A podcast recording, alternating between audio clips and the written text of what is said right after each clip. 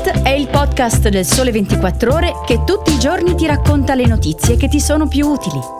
Su tutte le piattaforme gratuite e sul sito del Sole 24 Ore.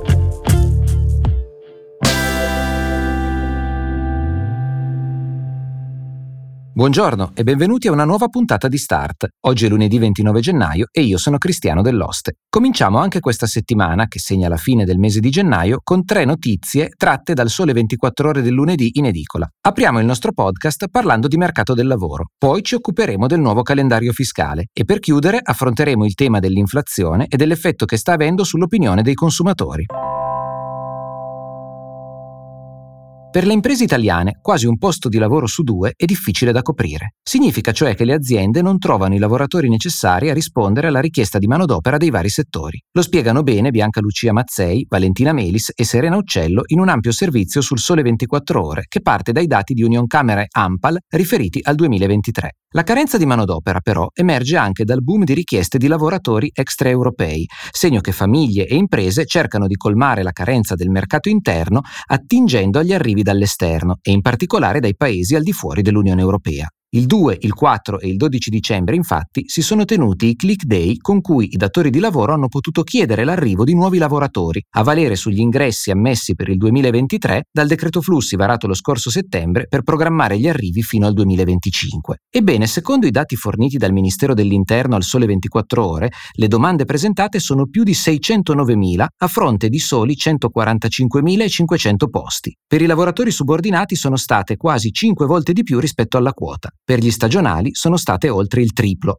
Nel comparto dell'assistenza familiare e sociosanitaria, incluso nella programmazione dei flussi dopo oltre un decennio di assenza, le domande sono state più di 78.000 a fronte di 9.500 posti disponibili. Dalla sola Lombardia sono arrivate 23.000 richieste, più del doppio dell'intera quota nazionale, ma anche l'Emilia-Romagna da sola ha chiesto più colfe badanti di tutti i posti disponibili per l'intera Italia e anche la Liguria, che ha moltissimi anziani, è arrivata a sfiorare il totale nazionale con le proprie richieste. I settori in cui il divario tra domanda e offerta di lavoro è più marcato sono quelli delle industrie metallurgiche e dei prodotti in metallo, delle costruzioni, del legno e del mobile. Nei servizi la difficoltà è un po' meno marcata, ma non nei settori del commercio e della riparazione di auto e moto, tutte aree che, insieme all'assistenza sociale, hanno dati di scopertura superiori al 50%.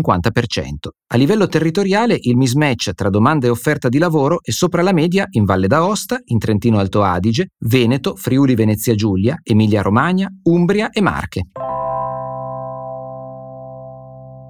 Con uno di quei paradossi che la dicono lunga sul sistema di produzione legislativa italiano, il calendario fiscale del 2024, appena riscritto, è stato modificato ancor prima di poter essere applicato per la prima volta dai contribuenti e dai professionisti che li assistono. Come spiego sul giornale di oggi con Dario Acquaro, lo scorso 13 gennaio è entrato in vigore il decreto di semplificazione degli adempimenti, che anticipa dal 30 novembre al 30 settembre la data di presentazione della dichiarazione dei redditi per i titolari di partita IVA e per le società, allineandola in pratica al termine per la presentazione del modello 730 da parte di dipendenti e pensionati. Giovedì 24 gennaio, però, ha ricevuto il via libera definitiva in Consiglio dei Ministri il decreto di riforma dell'accertamento fiscale, che contiene anche le norme sul concordato preventivo biennale e che, proprio per rendere operativo il patto tra fisco e contribuenti, ha spostato per il 2024 al 15 ottobre il termine che l'altro decreto aveva appena portato al 30 settembre. D'altra parte, la necessità di far partire il concordato preventivo biennale per tutti i contribuenti sottoposti agli ISA e per i forfettari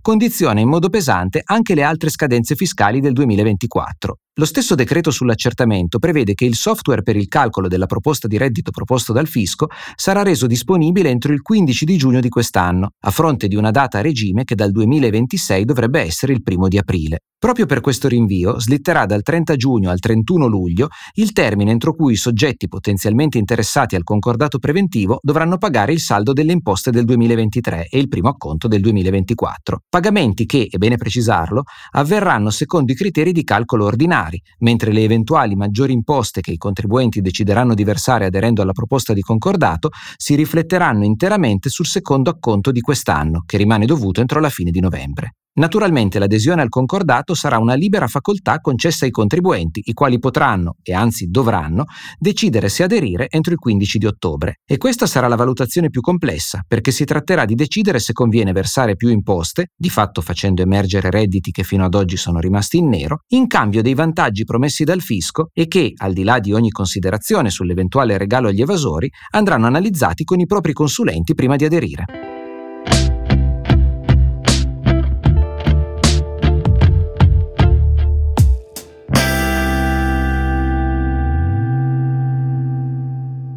Con la terza e ultima notizia di oggi parliamo di inflazione e consumatori. Che il tempo presente sia difficile, tra carovita, guerra in Ucraina e a Gaza e incertezze sul futuro, è un dato che percepiscono tutti. Come questo si traduca sui comportamenti di consumo ha provato ad analizzarlo la 13ª edizione dell'EY Future Consumer Index, anticipata sul Sole 24 Ore di oggi. Il contesto è quello di una contrazione generalizzata dei consumi, ma il sondaggio rileva la crescita della percentuale di consumatori disposti a pagare di più per i prodotti del Made in Italy, dal 27 al 32%, per quelli legati al benessere, dal 26 al 32%, e alla sostenibilità, dal 24 al 30%. Come scrive Alexis Paparo, il 2023 è stato un anno complesso che ha portato gli italiani a dare questi specifici significati al concetto multiforme di stile di vita sostenibile nel 2023 e che ha significato rimettere l'accento sulla propria salute, anche mentale, il 67% del campione italiano si propone di farlo, con una percentuale di consumatori in crescita disposta a pagare un extra per i prodotti di questa categoria, specialmente nel campo dell'alimentare, dove si passa dal 26 al 32%. La ricerca coglie anche le differenze a livello di percezione tra italiani e stranieri e dall'indagine emerge che gli italiani sono i più preoccupati per la fragilità del pianeta, 75% contro il 67% globale, e il segmento che più si aspetta un peggioramento degli effetti del cambiamento climatico, il 63% contro il 47% globale. Ma la principale preoccupazione della popolazione è e rimane finanziaria. Analizzando le categorie in cui gli italiani prevedono di spendere meno, in prima e seconda posizione si trovano accessori e moda, 66%, e abbigliamento e calzature, 53%. Nel 2022 la categoria era unica e si attestava al 46%. Seguono poi gadget e giocattoli, 49%, con l'elettronica di consumo in quarta posizione, al 48%. Bene, per oggi ci fermiamo qui. Grazie per aver seguito questa puntata di Start. Come sempre, se l'avete apprezzata, potete condividerla sui vostri social o con chi è interessato. E se avete dubbi, potete scrivermi a cristiano.delloste@ilsole24ore.com. Buona settimana!